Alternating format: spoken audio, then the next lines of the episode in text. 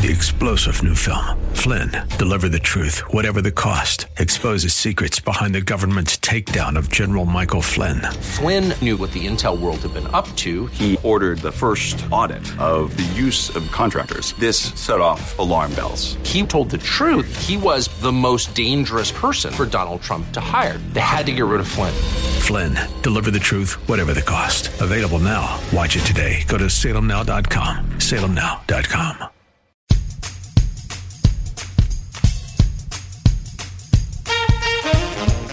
Pastor Brian Loritts from Abundant Life Christian Fellowship. We all struggle with idolatry, looking to other things to find our identity in outside of Jesus Christ. So you may not know Christ Jesus, but you're here today, and maybe you're basing your identity on your GPA. Maybe you're, you're basing your identity on your success or the amount of money in your bank account or, or the fact that you're in a relationship. Whatever it may be, these are elementary principles and it's profoundly immature. Hello and welcome to today's Inspired to Live radio broadcast with Brian Loritts, Senior Pastor of Abundant Life Christian Fellowship in Mountain View, California. We are delighted and honored that you've chosen to spend time with us today studying God's Word. And as always, we would encourage you to follow along with us in your Bibles or on your devices if you can. On today's broadcast, Pastor Brian continues our teaching series through the New Testament book of Galatians. So if you have your Bibles, please turn with us today to the book of Galatians, chapter 4. Now here's Pastor Brian with today's study. Pick me up in verse 1, Galatians chapter 4.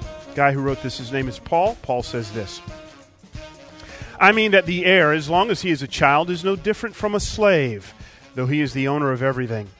But he is under guardians and managers until the date set by his father. In the same way, we also, when we were children, when we were children, were enslaved to the elementary principles of the world.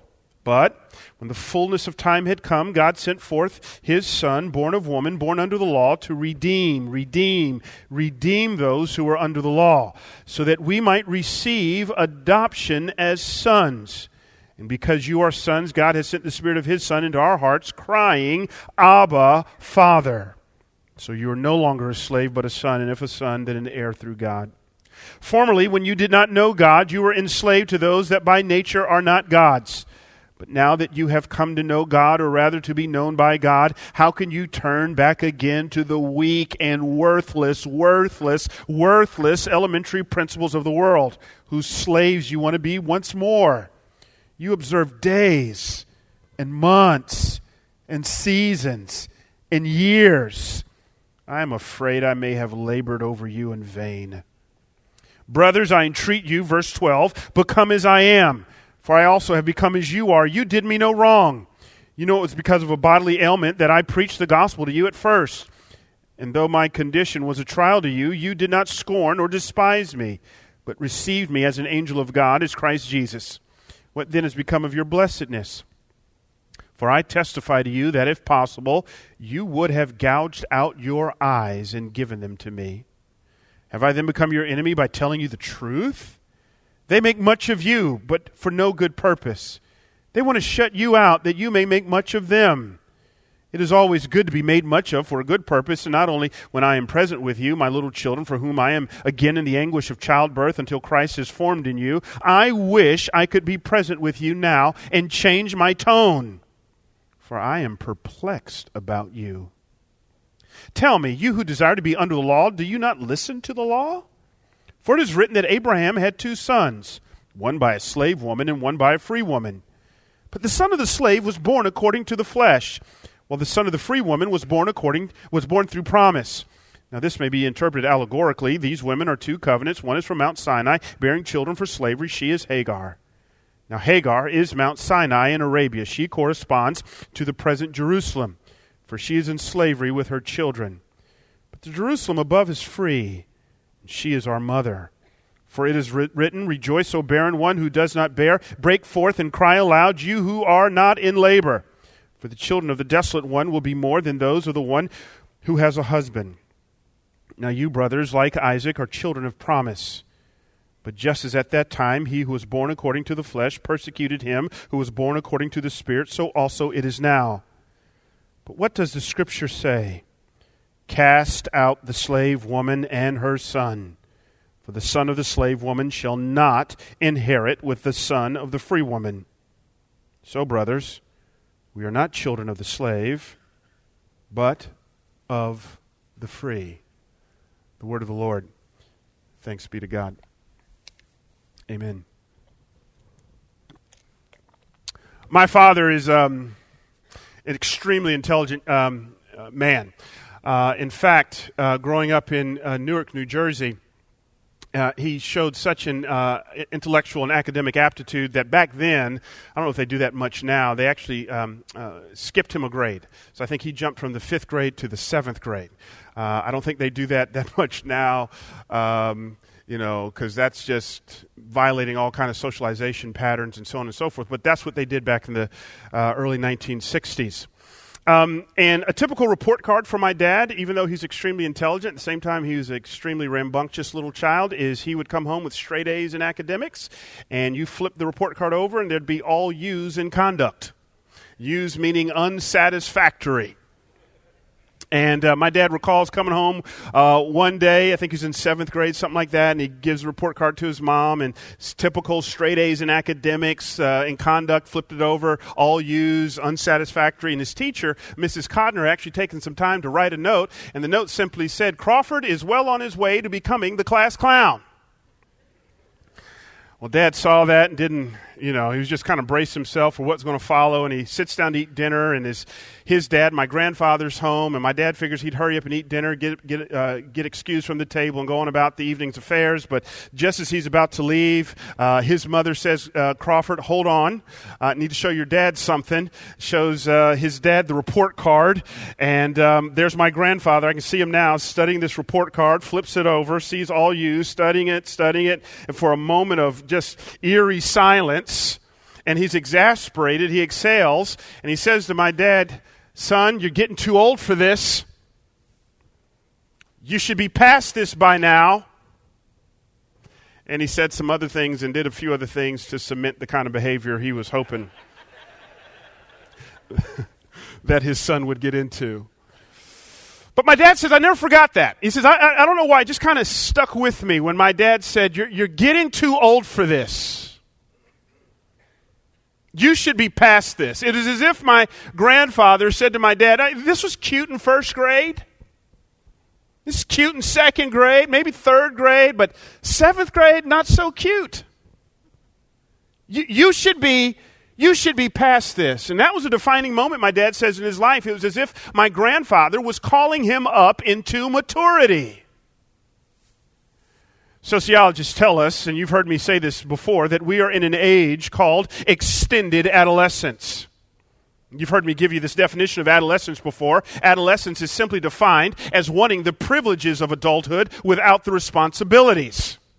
That's why shacking up appeals to so many extended adolescent males, boys trapped in a man's body. Wait a minute, I can get the benefits of a relationship without having the responsibilities of one.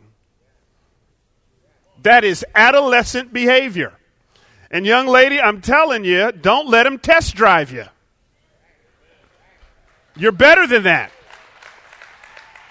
I know, I know, you can change him. I know, I know, I know, I know. But Because of that, adolescence has extended, sociologists tell us, to age 35. It is plaguing our society. Boys trapped in a man's body who aren't growing up. Now, as we come to Galatians chapter 4, Paul is not talking in sociological terms, but he is, he's got a, a problem he's dealing with, and that is extended adolescence, not sociologically speaking, but spiritually speaking. Here is Paul, he's exasperated. Remember, we, we actually read it just a few seconds ago. He says, I am perplexed by you. It is as if he's rubbing his forehead, looking at the spiritual report card of the nation of, of, of these believers, and he's saying, You should be past this by now. Here he is in the opening seven verses. He likens uh, the, the nation of Israel, he, he likens them to, to time. And he's saying, look, when you were kids, you are enslaved to the elementary principles of this world, namely the law. The law is a standard of do's and don'ts. It was a bunch of directives. Eat this, don't eat that, do this, don't do that. In fact, that's how you speak to kids. You speak to kids in directives. God bless you. And I've seen, I know you a new age parent now. You, you want to have a conversation with a two year old about whether or not they should stick their hand in the socket. Uh, that's ridiculous. I just, let me just correct you on that. Little Johnny wants to run across El Camino Real, and you want to have a conversation with him about that. That's abusive. Little Johnny needs, well, I can't say that.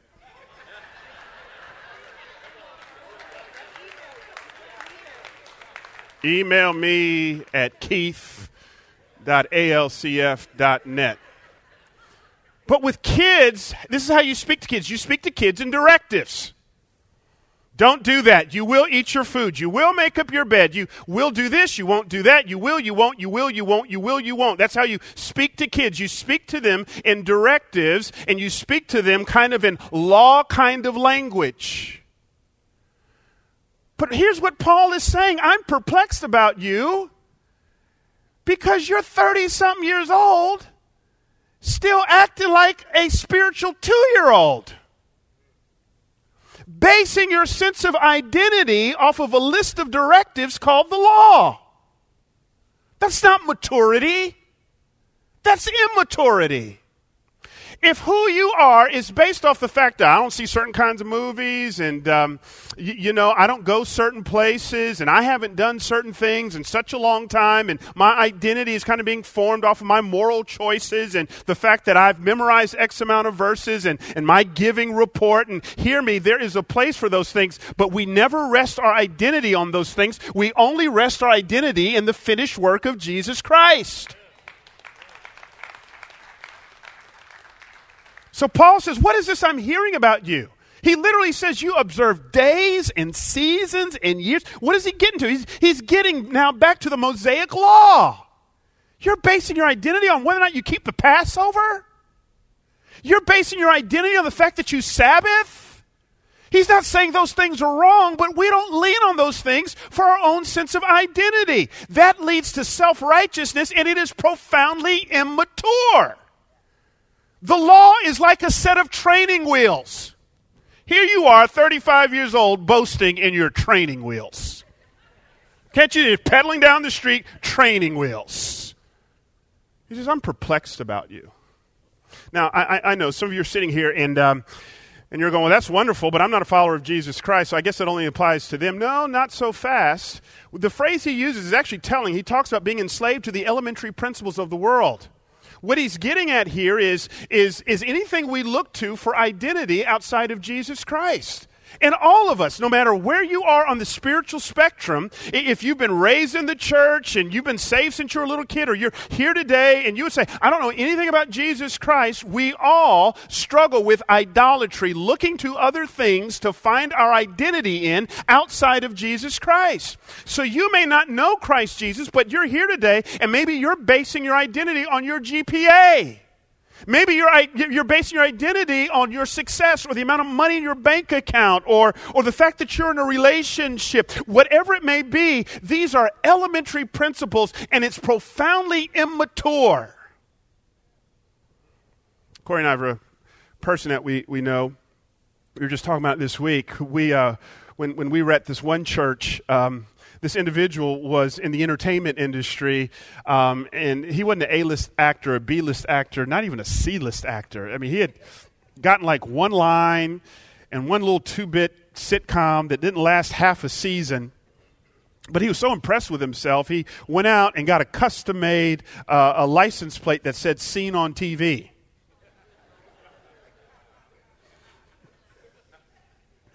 and you shake your head at the immaturity. Now, now, now, watch this. We're so judgmental. At least he's honest. See, see, we all do that. We all do that. We all struggle with resting our identity and where we went to school, the letters behind our name, where we live, what we own or don't own. And Paul is saying, I'm perplexed by you. That, that's, that's profoundly immature. He's saying in so many words, You're getting too old for this. Paul is calling us up into spiritual maturity.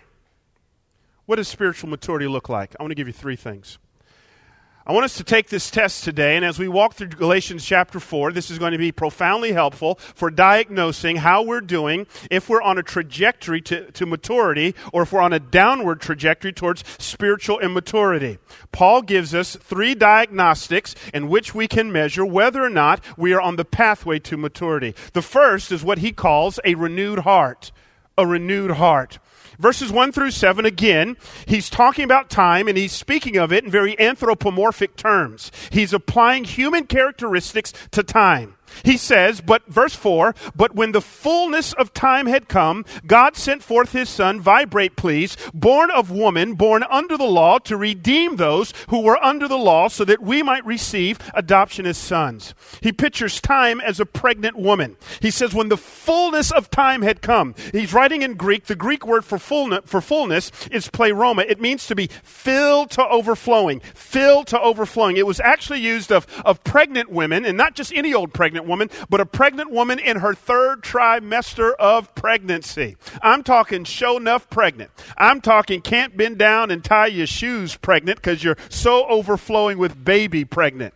I'm talking can't get comfortable at night pregnant. He pictures time as being in its third trimester, and the apex of time, Paul says, is when she gave birth to Jesus Christ.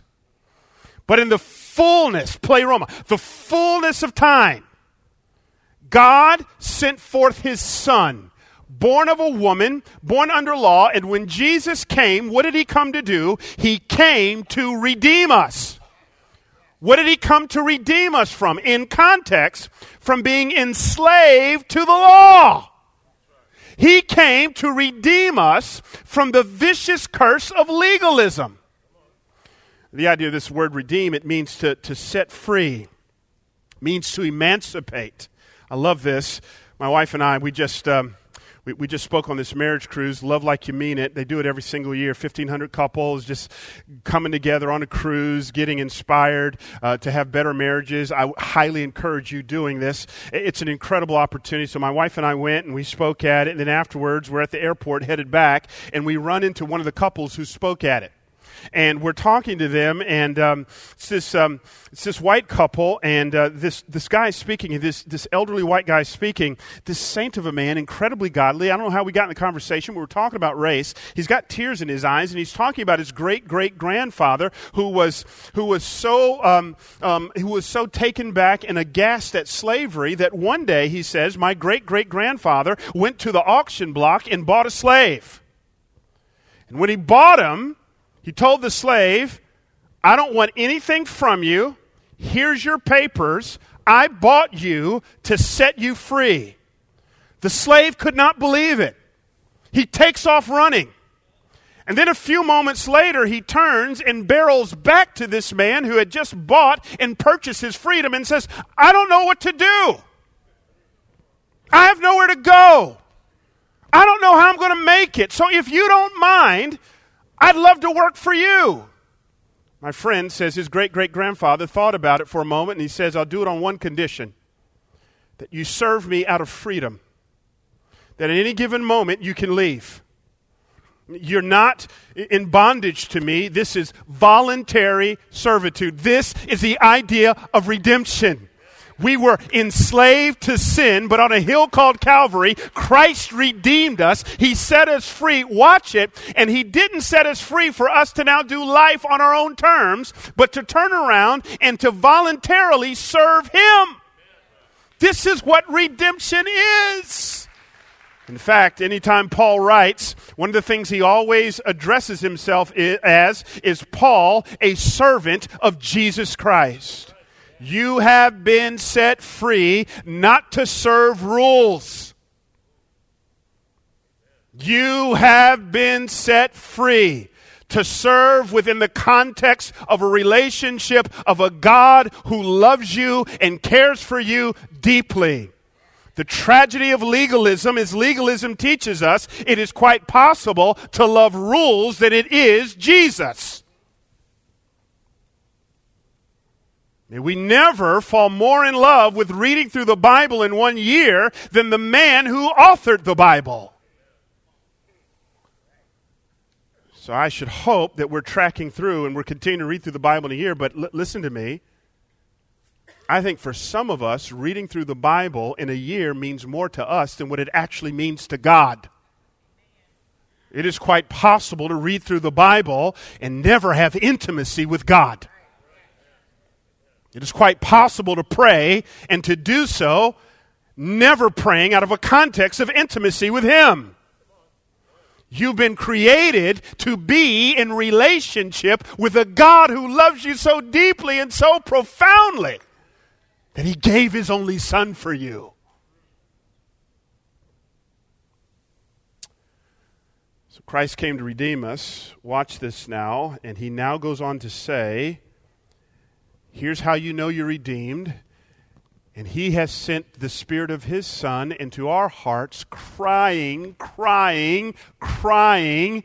Greek word krazo. It means a loud shrill, a yell. Abba, Father! Here's how you know you're saved. There's one song on repeat in the soundtrack of your heart Abba Father, Abba Father, Abba Father, Abba Father, Abba Father, Abba Father, Abba Father. That's how you know you're saved. What does that mean? Abba is Aramaic baby talk for daddy. It is a picture of a two year old girl crawling into her daddy's lap, maybe grabbing him by the face and saying, Abba, Abba, Abba, Abba. You only said Abba to those you are in intimate relationship with. How do I know that I'm saved? The Spirit has been sent into my heart, and my heart's cry is Daddy, Daddy, Daddy, Daddy, Daddy, Daddy. That's how I know I'm saved. Notice, you don't know you're saved because you've conformed to a rule. If I could take it to Luke 15, this is the famous story. We call it the prodigal son. It's mislabeled. It should be called a dad and two lost sons. He's got a young, irreligious son who goes to the far country, wastes his money on prostitutes, but there's another son, an elder brother, who's at home. Both of them are far away from the father. One just happens to live in close geographic proximity, but his heart is far away from his dad. If you read that story, what you figure out is he's very responsible. He hasn't left home. He shows up every day for work, but there's no heart connection with his dad. That's exactly what Paul is getting, what, what Jesus is getting to in this story when he's talking about religion. The danger of religion is we can come to church, be in close proximity to the Father, but our hearts are far away from Him. That's why Jesus would call the Pharisees whitewashed graveyards full of dead men's bones. You're a finely manicured sepulcher. But the truth of the matter is, you're dead. There's no heart for God. That's why you may be here today. Those who have a heart for God, they sin. And yet, when they sin, there is deep, what Paul calls godly grief, godly conviction, because I've hurt the heart of daddy. If you can sin and feel nothing, be very concerned about the legitimacy of your salvation.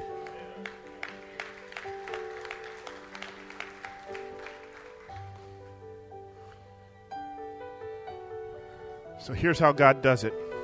I love this. The problem with the law is the law only focuses on behaviors.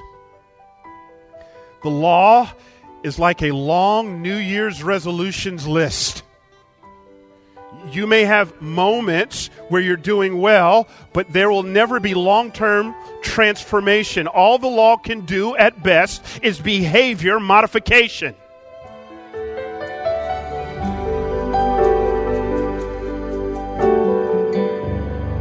Pastor Brian Loritts with today's Inspired to Live radio broadcast. We truly want to thank you for spending time with us today studying God's Word. If you'd like more information on Pastor Brian or on Abundant Life Christian Fellowship, here's how you can contact us. Our mailing address is 2440 Leghorn Street in Mountain View, California 94043. Our Information Center phone number is area code 650 210 9340. And of course, you can look us up on the World Wide Web at alcf.net, where you'll find multiple links with information about our church and our staff, a calendar of upcoming ALCF events, and, if you're in the Mountain View area, on Sunday morning our worship service begins at 10 a.m., and we would love for you to join us. Again, for more information on this and everything else happening here at Abundant Life Christian Fellowship, just visit our website at alcf.net. Well, we hope you'll join us again next time as Pastor Brian continues to lead us through a study of God's Word. But until then, it is our hope and prayer from everyone here at Abundant Life Christian Fellowship that the Lord will richly bless you. And thanks for listening.